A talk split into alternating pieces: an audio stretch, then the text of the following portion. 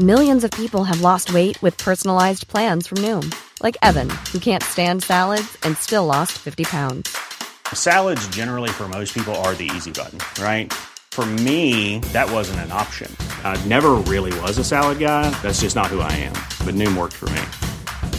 Get your personalized plan today at Noom.com. Real Noom user compensated to provide their story. In four weeks, the typical Noom user can expect to lose one to two pounds per week. Individual results may vary.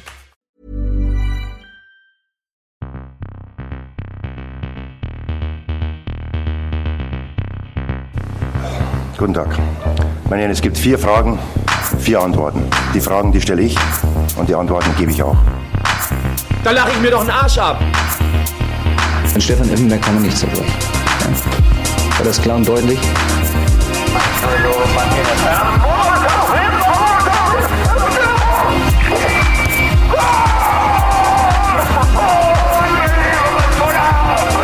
Das ist doch eine Frechheit, was der pfeift. Ich ich fertig.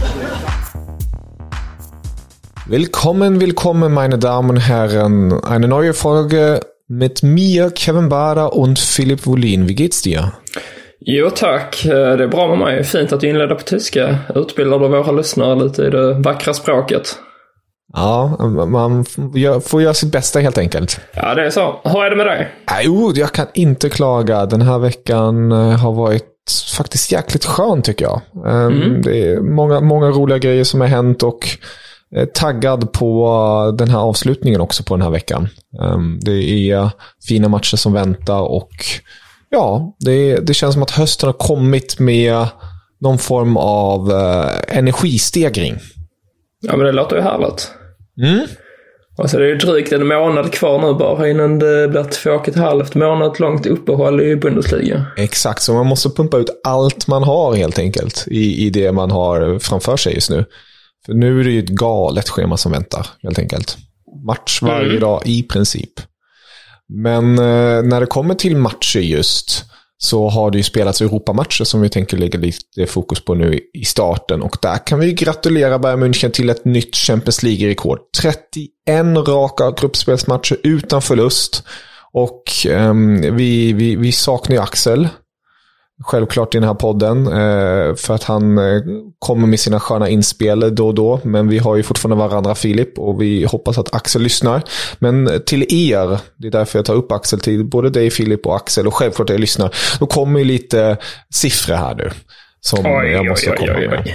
Förutom 31 som jag redan har nämnt så kan vi se att på de här 31 gruppspelsmatcherna som de inte har förlorat så har de vunnit 28 stycken och endast, endast kryssat tre bara för att lägga till mera då. De har gjort 98 mål på de här 31 matcherna och endast släppt in 21. Det är ju, ja, det är fotbollsgodis utan dess like. Och bara för att lägga ännu mer galenskap i hela det här Bayern Münchiska eh, dominansen i Champions League-gruppspelet så har Bayern München inte förlorat, eller rättare sagt, senast Bayern München förlorade hemma i en gruppspelsmatch det var när Jamal Musiala, 19-åringen, var 10 år gammal. Ja, jag vet inte vad jag ska säga riktigt. Det är, det är sjuka siffror du levererar och sjuk eh, info här. Men eh, det säger ju så himla mycket om eh, vilken storklubb Bayern München den är. Jag tror att det är nog ganska många som inte kan ta dem på, på det allvaret just på grund av att de där spelar i Bundesliga. De brukar leka hem ligatiteln år efter år. Men uh, det är nästan ännu mer imponerande att man kan vara så bra som man är när man inte bjuds på något större motstånd till vardags. Nej, äh, det är, nu ska man ju diskutera Viktor Pilsen, all respekt till dem. Det var inte världens motstånd. Det blev en 5-0-seger i veckan. Men det, är, det, det, här, de här matcherna vi pratar om här, det är inte Victoria Pilsen hela vägen. Vi, vi pratar om 3-0-seger mot Barcelona, vi pratar om 2-0-segrar mot Inter, eh, 4-0-seger mot Atletico Madrid. Alltså det, det är ändå Spurs 7-2. Eh, det är bra motstånd eh, också. Så att, nej, det är coolt rekord. Eh, tycker det är jäkligt kul att det är Tyskland som har knäckt det. Och eh, när det kommer till själva matchen som spelas i veckan så kan man ju bara konstatera att det var skönt för Nagelsmann att kunna lufta laget lite. Det blev en seger senast med Leverkusen efter de bröt den negativa trenden.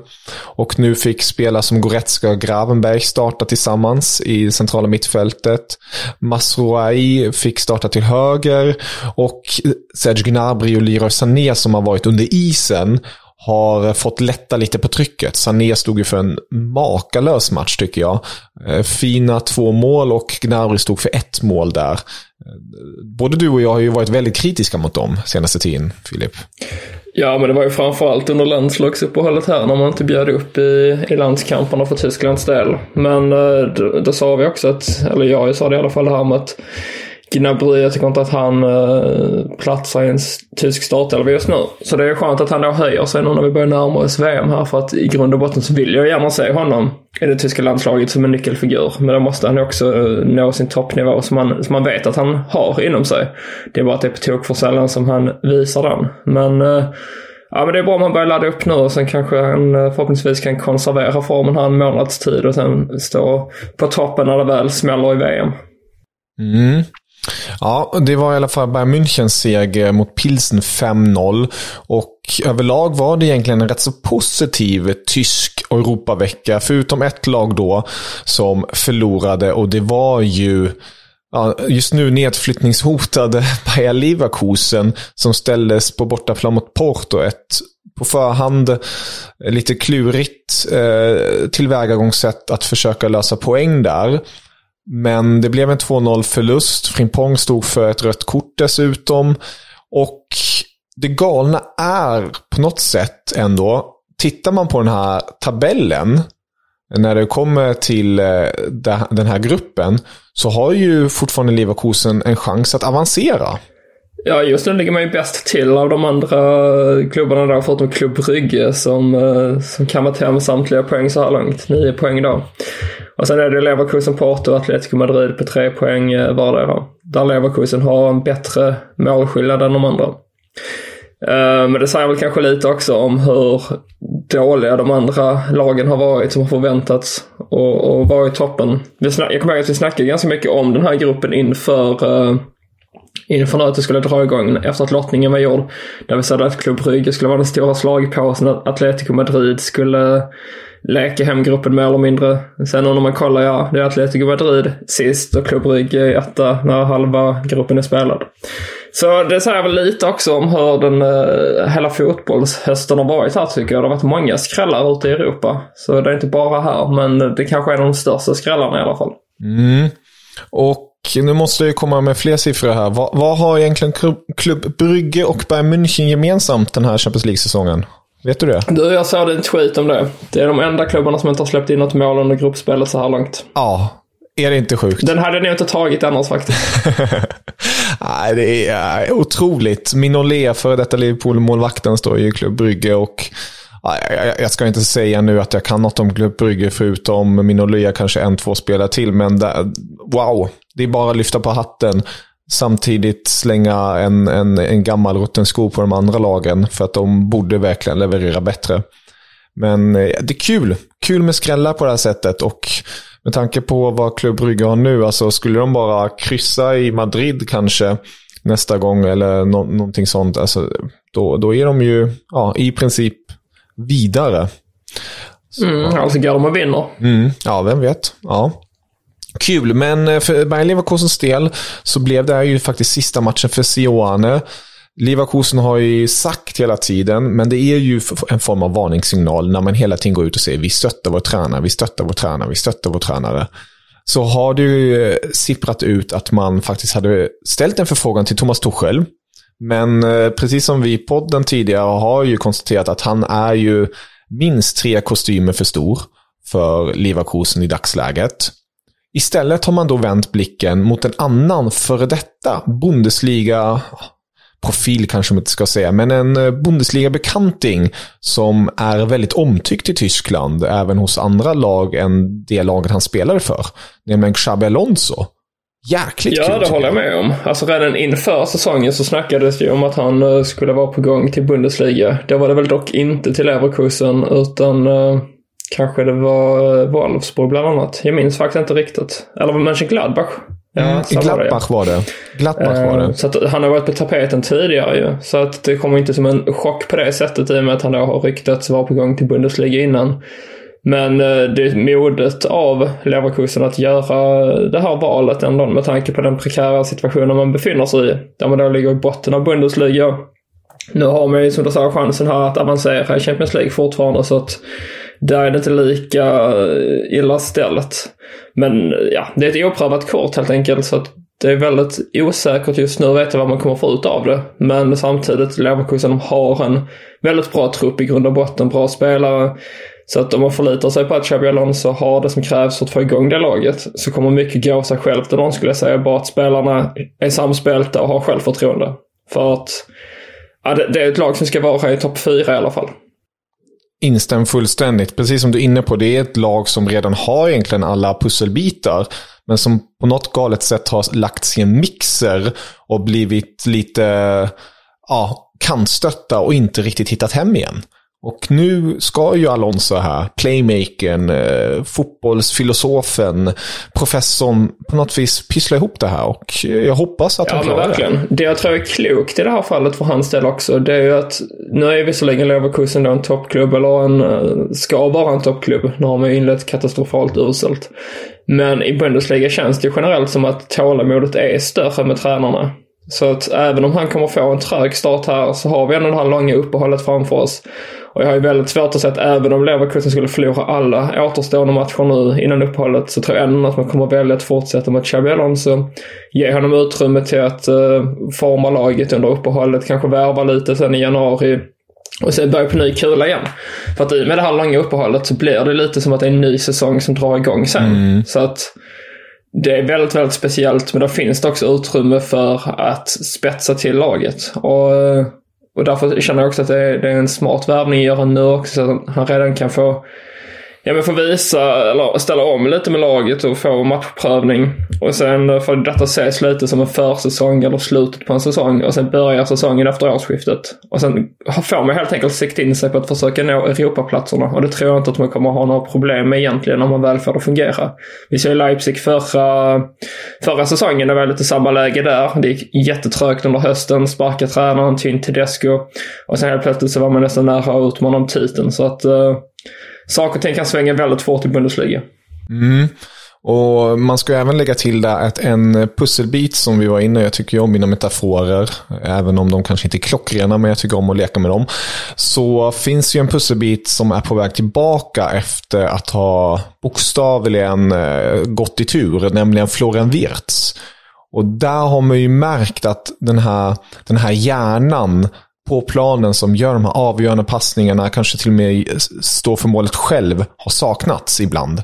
Eh, speciellt Schick har ju saknat den där framspelaren. Det känns som att han därmed också har tappat självförtroendet och, och så. Men Ja, Wirtz tillbaka förhoppningsvis i lagträningen nu kommande veckor och eh, det snackas ju till och med om att Flick har ju ett extra öga på honom. Han är ju en av Flicks favoritspelare så han har ju kanske till och med en VM-plats eh, om eh, fysiken tillåter. Så ja, eh, Xabi Alonsos högra hand kanske i framtiden. Ja, men alltså jag tycker att Leverkusen har väldigt många duktiga spelare, inte minst då Schick som vi hyllade förra säsongen. Men det är ju helt klart så att att Florian Wirtz är den stora stjärnan. Och det märks när han är borta. Och det är positivt på så sätt att det, det bevisar verkligen hur duktig han är, hur viktig han är för detta Leverkusen. Sen eh, är det klart att man inte ska rasa samman fullständigt bara för att man saknar spelare. Men eh, med honom tillbaka då till efter, eh, efter vinterpausen här, eller VM-uppehållet, så kan det nog vara ett helt nytt Leverkusen vi får se. Mm. Vi fortsätter i Champions League-andan och kan konstatera att Eintracht Frankfurt kryssade mot Spurs 0-0.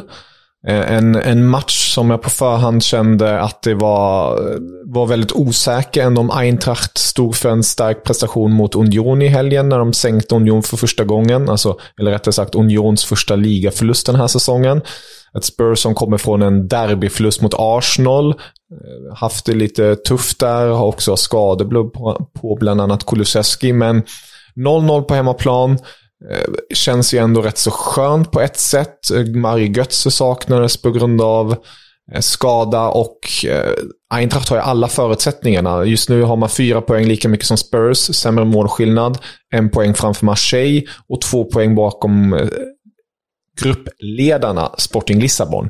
Så den gruppen lever ju verkligen och ett avancemang där har vi pratat om och det bör det också bli. Ja, på ett eller annat sätt. Alltså om man inte, om man inte tar sig vidare i Champions League så kommer man väl förhoppningsvis då gnö Europa League i alla fall.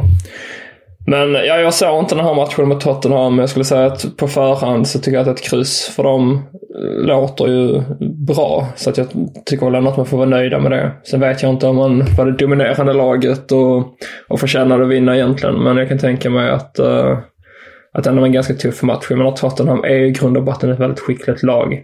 Så, uh, så nej, ett kryss där, en poäng för Frankfurt, det tycker jag att man... Det är taget. Mm. En annan tysk seger fick vi se i Leipzig när de besegrade Celtic. Offside-mål först, men sen kom Nkunku och nätade i den 27 minuten. Celtic kom tillbaka strax i den andra halvleken, men så kom då Andre Silva med två balje och stängde in eh, både 2-1 och 3-1. Och det var en väldigt viktig seger för Leipzig som i detta nu ligger på en tredje plats. En poäng bakom Shakhtar och sex poäng bakom Real Madrid och två poäng framför Celtic. Så vinner man i Skottland också mot Celtic och Real gör jobbet mot Shakhtar så har man ett superläge att avancera från den här gruppen. Men den stora nyheten var ju tyvärr en negativ sådan och det var ju att Gulacsi målvakten, kaptenen, eh, drog korsbandet när han bokstavligen bara passade bollen. Ja, ibland eh, ska det inte mer till för att man ska haka på en rejäl skada. Vi har ju sett eh, märkligare fall än så tidigare, men det är ju helt sjukt att korsbandet ska gå av, av det. Men eh, Ja, det är ett väldigt tungt tapp såklart för Leipzig och nu kommer man ju sondera marknaden här efter en målvakt. Så att det snackades lite om Oskar Linnér, men det är ju troligtvis inte som första målvakt då, utan eh, som backup. Men eh, jag har inte själv kollat av vilka målvakter som står utan kontrakt, men det känns väl som att man borde kunna lösa någon lite mer rutinerad kanske som kan kliva in. Eh, man har ju faktiskt väldigt många viktiga matcher framför sig här nu så. Precis, ja, det, det, den är lite lurig där. Oskar Linné är också utan kontrakt. Det är därför han nämndes bland annat, om jag inte helt misstar mig. Och ja, vi får se. Det är som du säger där, det är, det är ett lurigt läge. Om Karius fortfarande hade varit utan kontrakt, han har ju skrivit på för Newcastle, då hade jag väl sagt att, vem vet, det hade kanske varit en comeback för honom på något sätt. Om man hade vågat satsa på honom efter alla dessa tuffa år. Men eh, ja, nej, det är jäkligt tråkigt. Eh, roligt för, för, för Leipzig annars som på något sätt har börjat hitta en annan balans tycker jag med Rose. Um, jag, jag, var först väldigt kritisk till Semakan som högerback i en fyrbackslinje. Men fan, han, han växer in i den rollen mer och mer. Stod ju också för en assist där till André Silva på en touch som var väldigt fin.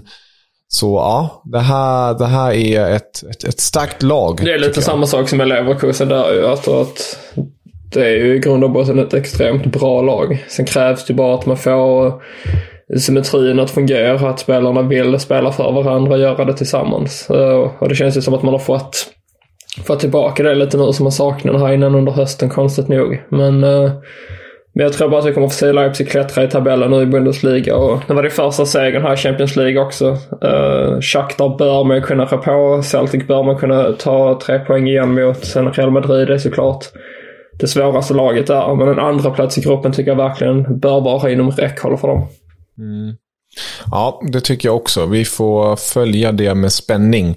Ett annat tyskt lag som vann var Dortmund mot ett eh, brutalt dåligt Sevilla. De har det ju riktigt tufft i La Liga. Och Dortmund, ja, de fick en drömstart efter sex minuter Guerreiro med en riktig dunderträff från sin vänsterbacksposition. Och därefter kom två snabba mål innan halvtid och en av dem kom ju från Jude Bellingham som, ah, det känns som att han går på vatten just nu. Han är så jäkla het. Han var ju kapten igen med tanke på att Royce och Hummels saknades på grund av skador. Och 19-åringen, han är, han är ju Dortmunds absolut starkaste och bästa spelare just nu. Ja, utan tvivel. Uh, jag kan inte låta bli att fantisera lite om att Dortmund med då Erling Haaland fortfarande och uh, Jadon Sancho. Och så då Bellingham. Det hade varit en jäkla trio mm. att ha till sitt förfogande. Och sen Marco Reus var på det där i offensiven. Det känns som att det har ett väldigt uh, svårstoppat lag det där. Mm. Och jag, jag, tycker att det är jäkligt intressant med den här formationen som man använde nu senast. Man spelade den klassiska 4-2-3-1-uppställningen och spelade Bellingham som eh, den offensiva pjäsen i mittfältet. Och bakom honom hade man då Örskan och Emre Can. Då hade han två sittande, hårt jobbande grabbar där så att han inte behövde ta det jobbet lika mycket som tidigare när han själv är en sittande. Och när han har den här fria rollen och han har ju en dynamik i spelet och eh, en fin teknik får man inte glömma bort. Så, så skapar han ju så jäkla mycket. Så jag, jag är jäkligt taggad på att se hur ter, ter, ter, kan inte ens prata. Terzic kommer ställa upp mot Bayern München till helgen när det klassiska är på tapeten. För att jag skulle nästan vilja se den här formationen på ett sätt. Nu sägs det ju att Hummels och Royce och även Kobel, första målvakten, är tillbaka till matchen. Det är ju förstärkning där. Får se om man eh, bryter på Schlotterbeck och Syle för att de gjorde ändå en bra match mot Sevilla. Royce däremot skulle jag gärna vilja se i startelvan. Man kanske byter ut Brant då. Så har man honom som en joker, har Royce på vänsterkanten, Bellingham centralt offensivt och sen Adiemi på högen och sen Mokoko som anfallare. Det, det är någonting där som tilltalar mig. Eller eh, är jag helt ute och cyklar tycker du Filip? Nej, just nu tycker jag det är svårt att formera det här laget. För jag tycker att Dortmund har väldigt många eh, spelare som man vill se i startelvan. Det är nästan så att man önskar att de kunde ställa upp med typ 16-17 spelare i startelvan. Men eh, det går ju inte som bekant. Men, eh, men Royce ska ju vara i Dortmund så är det bara. Och sen Hummels har ju varit så pass bra så att mot ett lag som Bayern München så vill man ju se honom i startelvan också. Det känns annars som att Schlotterbeck kanske är lite för valpig i det här läget. Så Syle tillsammans med Hummels i, i mittlåset där. Kanske man hade velat se, men... Uh, ja, jag tycker det är svårt, som sagt. Det, uh, det viktigaste är väl att Bellingham får en central roll. Men det får han ju oavsett vad, så. Mm, det lär han få. En uh, viktig seger där för Dortmund som just nu är två i gruppen. Tre poäng bakom City, fem poäng framför Sevilla och Köpenhamn. Så ett avancemang där bör inte bör man inte misslyckas med, enkelt sagt. Om vi fortsätter i Europasvängen, Europa League. Jawohl. Millions of people have lost weight with personalized plans from Noom. Like Evan, who can't stand salads and still lost 50 pounds. Salads generally for most people are the easy button, right? For me, that wasn't an option. I never really was a salad guy. That's just not who I am. But Noom worked for me. Get your personalized plan today at noom.com. Real noom user compensated to provide their story. In four weeks, the typical noom user can expect to lose one to two pounds per week. Individual results may vary. Hiring for your small business? If you're not looking for professionals on LinkedIn, you're looking in the wrong place. That's like looking for your car keys in a fish tank. LinkedIn helps you hire professionals you can't find anywhere else, even those who aren't actively searching for a new job but might be open to the perfect role. In a given month, over 70% of LinkedIn users don't even visit other leading job sites. So start looking in the right place. With LinkedIn, you can hire professionals like a professional. Post your free job on linkedin.com slash people today. Där hade vi ju tyvärr väldigt tråkiga scener i Malmö. Dina trakter. Mina trakter, ja. Eller får man säga det? Ja, men vad fan, Skåne är mina trakter så. Ja, det var ett Union Berlin som var på besök i Malmö. Och inför var det ju ändå ett lite pressat Union med tanke på att de eh, tog sin första ligaförlust förra ligaomgången och man hade inte vunnit den här Europasäsongen ännu. Men det blev en seger och självklart var det Bäcke som stod för målet. Men rubrikerna och fokuset följer tyvärr eh, och väldigt förståeligt på eh, idiotin när eh, för mycket ja, raketer sköts ut på planen och sådant. Um, fan. Ja. Det är, jag, jag, ska inte gå in i den här pyro-diskussionen, men när man gör det på det sättet som man gjorde igår, Eh, då, det, det, är inte samma sak tycker jag. Där, där, där går man ju över gränser och säkerhet och familjeläktare hit och alltihopa. Det, det, det är inte acceptabelt och det, det är tyvärr någon negativ trend som går just nu. Vi såg ju de där den här, de här galningarna som låtsades vara Köln-supportrar i, i Frankrike för någon vecka sedan. Så det, det är mycket sånt där skit just nu. Så man hoppas väl på att det försvinner. Alltså jag tycker det återspeglar inte riktigt den tyska supporterkulturen. Jag har ju varit på mängder med matcher i Tyskland och sådana här scener ser man ju väldigt sällan. Det var ju när Hamburg åkte ur 2018 så, så blev det också väldigt, uh, ja det blev upplopp mer eller mindre. Inte riktigt ändå faktiskt. Men det, det var känslan på en begynnelse till, eh, till upplopp i alla fall. Där fick man också pausa matchen och där kom in kravallpoliser på ridande polis och sånt på planen också. Um, så jag kan ju inte tycka att det här återspeglar hur den tyska supporterkulturen är i grund och botten. Och sen blev det ju lite förvilt i Malmö igår såklart. Men samtidigt, levande läktarkultur, det förespråkar jag. Så att uh, jag säger nästan hellre att det är så här än att det är som i England där alla bara sitter stilla och, och det bara är turister överallt. Jag säger hellre ha det som det är i Bundesliga vanligtvis. Ja, nej men det är sant. Vi låter, låter det vara där. Men ja, det kommer komma straff till Union. Det är ingen tvekan om den saken. Vi får se hur hårt det blir. Och det vet man att fansen kommer skramla ihop pengar till. För att det är en klubb som, eh, som jobbar för varandra. Så att uh, den där boten behöver inte klubben Nej. bekymra sig om. Vi kan även, innan vi bara hyllar Freiburg, kan vi säga stort grattis till Gustav Nilsson. Eh, som stod för två sena mål när Union Saint-Gilles, ursäkta mitt uttal, vann mot Braga med 2-1. 84 eller 86 minuten och det andra målet är 94 minuten. Och matchen slutar i 2-1 och svenskens var stor matchhjälte, så eh, stort grattis Gustav. Men eh, ur tyskt perspektiv var det jäkligt kul att se Freiburg vinna mot Nans på hemmaplan. Och det här betyder ju att Freiburg ja, fortsätter sin fina strike. Nio poäng, eh, sju mål, ett insläpp bara. Tre poäng framför Karabag. Eh, sex poäng framför Nans och nio poäng framför Olympiakos. Så ett avancemang här känns ju också väldigt, väldigt nära. Ja, det ska mycket till för att inte det blir av. Men eh, nej, det är bara till att lyfta på hatten för, för detta Freiburg. Sagan fortsätter helt enkelt. Eh, sen är frågan hur långt det här kommer gå. På något sätt sitter man bara och väntar på att det ska praka samman, att Freiburg typ ska åka ner i andra ligan. Och det är samma sak lite med Union Berlin. att man vet att det kommer inte bara fortsätta gå framåt, framåt och framåt för till slut tar det ju stopp. Men eh, det känns verkligen som att Freiburg bygger ju långsiktigt och man har ett jäkla fint lag här. Och det är många spelare som inte heller känns som att de står superhögt i kurs hos andra klubbar på det sättet. Att de hellre nästan är kvar där i Freiburg än att gå till en likvärdig klubb. Så att jag tror att man kan få behålla stummen i detta laget i, i några år framöver här. Och sen har vi ju då Christian Streich som Alltså, så länge han själv känner för det så kommer han ju vara tränare för klubben. Och så länge han gör det bra så, så kommer det att gå bra för, för Freiburg också. Så att det är väl bara till att fortsätta njuta här så länge det varar. Och förhoppningsvis så kommer det ju vara en lång tid framöver. Mm. Och sist men inte minst går vi till conference och där kan vi bara konstatera att Baumgartners Köln eh, som stod för, jag tror sju eller sex eller ja, flertalet förändringar och rotationer med tanke på det tuffa schemat. Eh, Inkasserade en förlust mot Partisan, 1-0.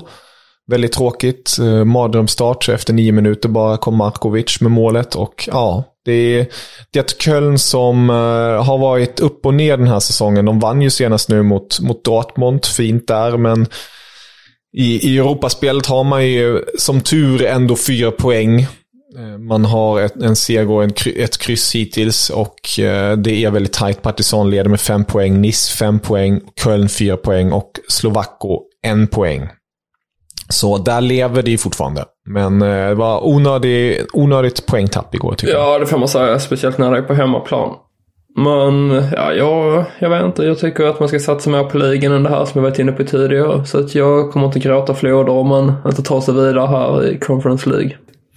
Men vi lämnar Europaspelet kompis och vänder blickarna mot Bundesliga och den omgång som väntar. Och ikväll när vi spelar in där fredag så är faktiskt en viss Hansi Flick, förbundskaptenen, på plats i Hoffenheim när Hoffenheim ska ta emot Werder Bremen. Och vem är det han ska kika in? Ja, det är ju Niklas Füllkrog i Werder Bremen får jag anta. Stämmer bra det. Niklas Füllkrog. En stekhet anfallare. Ja, han har gjort sju mål på åtta ligamatcher.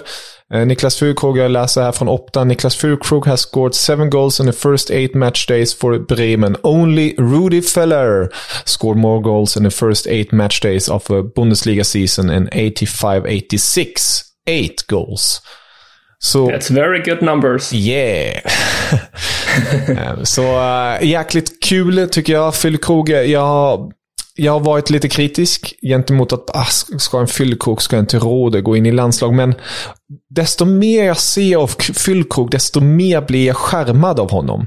Det är någonting jag i hans... Det känns som att du har tryckt på för att Füllkrog ska vara med i landslaget. Ja, jag, jag har inte de eh, kontakterna riktigt i landslagsledningen ännu, men eh, jag jobbar på det. För att det är någonting med Füllkrok som jag faktiskt går igång på nu. Det är någon robusthet, någon något gammalt tyskt som, som inte finns längre i laget. Och eh, med tanke på att han ser så fitt ut och han...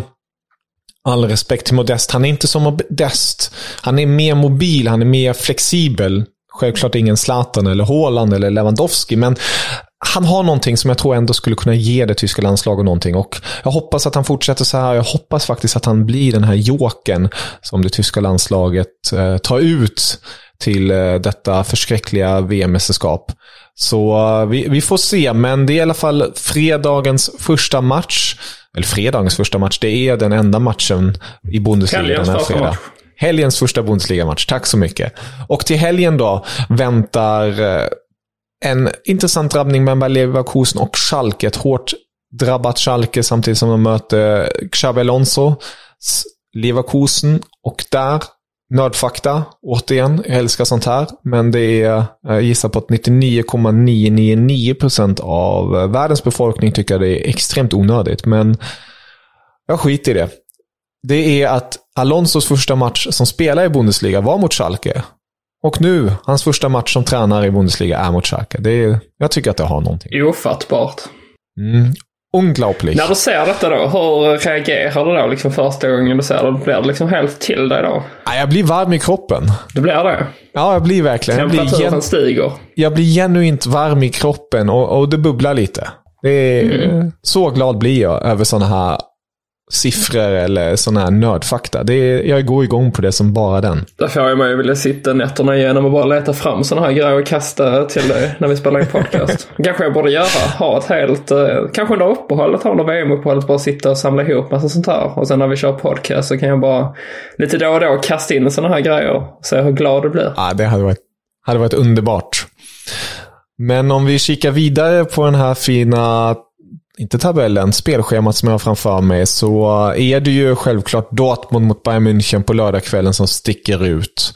Och ja, vad säger du? Innan vi spelade in här så nämnde vi den som hastigast och då sa jag ju det här att jag tycker det är synd att Bayern München inte, eller att de verkar ha hittat formen igen. För att eh, det hade känts eh, ännu mer spännande annars ju om, eh, om de fortfarande gått knackigt här i ligan. Men då känns det väl ändå som att Bayern München har eh, kommit på benen igen och de får ju verkligen betraktas som de stora favoriterna. Samtidigt så känns det som att Dortmund då står ganska bra rustade. Man kommer från den här moralhöjande segern mot Sevilla i, i veckan. Uh, har hemmaplan. Sen är det ju så att statistiken och historiken det talar ju verkligen inte till Dortmunds fördel. Men uh, om det är någon gång man ska vinna så är det ju nu, som man alltid säger. Så att, ja, jag vet inte. Jag, jag tror att Bayern München tar hem detta tämligen enkelt. Men jag hoppas att Borussia Dortmund kan bjuda upp till dans. Mm, vi får se. Ja, jag tror verkligen att det blir spännande att se hur, hur Bayern löser det offensiva. Man har haft problem där ändå man har öst i mål, men i vissa matcher har det verkligen bara varit så tätt. Eh, och, och, fokuset är ju självfallet på en viss Bellingham i Dortmund och en viss Musiala i Bayern München. Tonåringarna som eh, står för sensationella säsonger så här långt tycker jag. Så ja, mm, kul. Annars, Gladbach mot Köln. Ett, ett eh, Köln och Gladbach. Det blir eh, en skön drabbning där tycker jag mellan Fark och Baumgartner. Två eh, väldigt profilstarka tränare. Eh, jag lyssnade på Bilds ena podd, de har ju väldigt många nu för tiden, med, med Farke då. Eh, det, det som man alltid blir chockad över är just Farkes röst. Har du hört Farkes röst någon gång? Det, alltså om jag har gjort det så borde jag ju uh, ha reagerat, kommit ihåg det i så fall med tanke på att du lägger fram det på det här viset. Så nej, det kan jag inte påstå att jag har i så fall. Nej, men det är mer att ni som inte vet hur Farke ser ut, han, han är lite mer robust man eh, och eh, ser lite hård ut. Men hans röst är väldigt ljus. Så det blir, det blir väldigt, ja, det passar inte riktigt ihop. Eh, väldigt kan roligt du inte klippa ibland. in uh, några sekunder när han snackar? Ja, jag, jag gör det här. Ich glaube, dass generell Bayern München immer der Top-Favorit auf den Meistertitel ist, aber dass Teams und Mannschaften wie Leipzig, wie Dortmund, Leverkusen hat jetzt keinen guten Start gehabt, aber dass, dass diese Kader dann irgendwie auch eine außergewöhnliche Qualität haben und auch immer die. Oj, det var verkligen ljus röst får man säga. Låtsas jag nu som att jag har hört det. det, det, det låter inte riktigt som han när man väl ser bilden på honom. Ni får titta på en bild samtidigt när ni, när ni lyssnar på hans röst. Så nej, kul tycker jag. Ehm, Men annars eh, lite luriga matcher. Jag kör mitt kicktipp ju. Och där har vi bland annat Hertha Berlin mot Freiburg, Stuttgart mot Union Berlin, Augsburg mot Wolfsburg. Och Mainz mot Leipzig. Nu hoppar jag över Bochum Eintracht för Eintracht ska ta det. Men de här andra matcherna, alltså just Stuttgart Union och Hertha Freiburg, det känns som riktigt luriga matcher. Ja, det håller jag med om. Det är ju också det här att som Union Berlin och Freiburg har varit ute och spelat i Europa då. Visserligen har Freiburg spelat på hemmaplan. Så det är ju inte lika tärande som för Unions del som har varit nere i, i Skåne och vänt. Eller uppe i Skåne blir det faktiskt för deras del. Men... Uh, Nej, jag håller med. Det är luriga matcher. Jag tycker även Gladbach-Köln känns lurig. Det är ju ett uh, väldigt hett rivalmöte dem emellan, de två klubbarna. De är ärkefiender till varandra. Så att uh, den är ju nästan hetare i mina ögon än Dortmund, München, eller Dortmund uh, Bayern München. Och där kan man ju tänka sig att nej men Mönchengladbach, de ska vinna detta. Men eh, vi kommer ihåg förra helgens match mot Werder Bremen där man åkte på storstryk. Så att man får ju anta att självförtroendet är ganska sargat där i, i Gladbach. Så att eh, det är ju en, eh, en match jag är väldigt spänd på. Mm. Det ska bli mysigt att följa. En riktigt härlig fotbollshelg har vi framför oss. Innan vi stänger butiken, eh, mein Freund, någonting du vill eh, puffa upp? Eller säga? HSV har vunnit fem matcher i rad i Zweite. Ja. Är inte det för bra för att vara sant? Jo, eh, jag har faktiskt medvetet inte pratat om Zweite Bundesliga den senaste tiden för att just det sker det som sker just nu. Det, det du känns... vill inte jinxa det? Ja, det är lite så. Jag vill, jag vill på något vis skydda dig. För att jag tror att likt många andra vi vill ha HSV tillbaka, enkelt sagt. Jag vill kunna prata om HSV. Jag vill kunna... Eh, jag kan ju självklart prata om HSV i Zweite Bundesliga, men jag vill se dem i Bundesliga igen. Eh, och, och, ställas mot de andra storklubbarna. Det är där de hör hemma. Mm. Ja, men så är det verkligen. Nu är det ju femte året man är inne här i, i Zweite och det är väl som jag varit inne på tidigare att kollar man till tabellen så är det ju HSV som är det enda riktiga storlaget så att vidare den här, eh, den här säsongen. Tidigare år så har det varit fler konkurrenter, starkare konkurrenter. Och det är väl också lite därför man har gått så pass bra som man har gjort nu skulle jag tro. Sen är jag väldigt orolig nu inför då eh, VM-uppehållet som, som är då i två och en halv månad. Det är mycket som kan hända där och HSV lär ju inte ha med några spelare i eh, till VM, eller kanske man visst det har faktiskt. Man har ju några som är aktuella där. Eh, Königsdorfer bland annat som, uh, som ju faktiskt var med, eller som faktiskt eh, uh, stod för ett extremt vackert solomål när Hannover besegrades förra helgen. Som jag tycker alla kan spara in om man inte har sett det. Men uh, men annars så kommer Tim Walter, tränaren då, ha till, tillgång till de flesta av sina spelare och, och fortsätta drilla det här laget och slipa på det som behöver slipas på och förhoppningsvis plocka in någon anfallare till där så att man, så att man har någon att slänga in om det går trögt för Robert Glatze längst framme. Men nej, det ser oförskämt bra ut just nu. Uh, på lördag kväll så möter man Kaiserslautern. Det är ju en match man uh, man faktiskt ska vinna. Kaiserslautern är nykomlingar men har öppnat säsongen ganska starkt. Så att, spännande möte det där. Men uh, jag vet inte. Jag tänker inte heller säga för mycket nu. Jag försöker njuta så gott det går, men jag har så svårt liksom, att, att vara riktigt positiv. För att man är ju så jäkla sargad efter de här åren. Mm. Vi får hålla ett eh, blundande öga mot Zweite Bundesliga. Det tycker jag låter bra. Med det sagt vill jag önska er alla, och självklart dig Filip, en god fortsatt dag och en underbar helg så hörs vi nästa vecka. Det gör vi och tack detsamma. Auf Wiedersehen. Ciao. Guten Tag. Meine Herren, es gibt vier Fragen, vier Antworten. Die Fragen, die stelle ich und die Antworten gebe ich auch. Da lache ich mir doch einen Arsch ab. An Stefan Effenberg kann man nicht zerbrechen. Ja. War das klar und deutlich?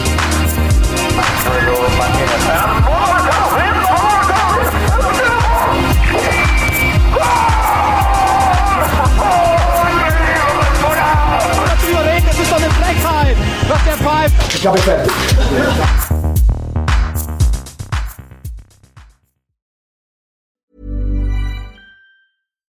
Hi, I'm Daniel, founder of Pretty Litter. Cats and cat owners deserve better than any old fashioned litter. That's why I teamed up with scientists and veterinarians to create Pretty Litter. Its innovative crystal formula has superior odor control and weighs up to 80% less than clay litter. Pretty Litter even monitors health by changing colors to help detect early signs of potential illness. It's the world's smartest kitty litter. Go to prettylitter.com and use code ACAST for 20% off your first order and a free cat toy. Terms and conditions apply. See site for details.